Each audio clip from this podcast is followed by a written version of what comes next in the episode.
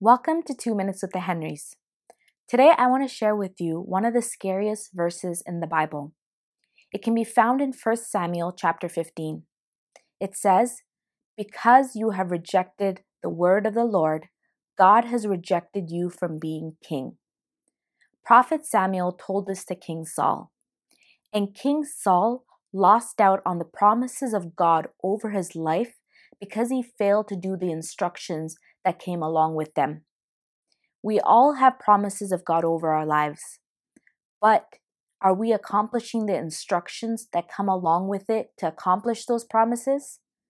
If we fail to, if we ignore those instructions, we can lose out on those promises of God over our lives, just like Saul did. So today I want to ask you, what is keeping you from accomplishing the instructions God has given you? Is it fear of people? Is it insecurity? Whatever it is, partner with the Holy Spirit and overcome.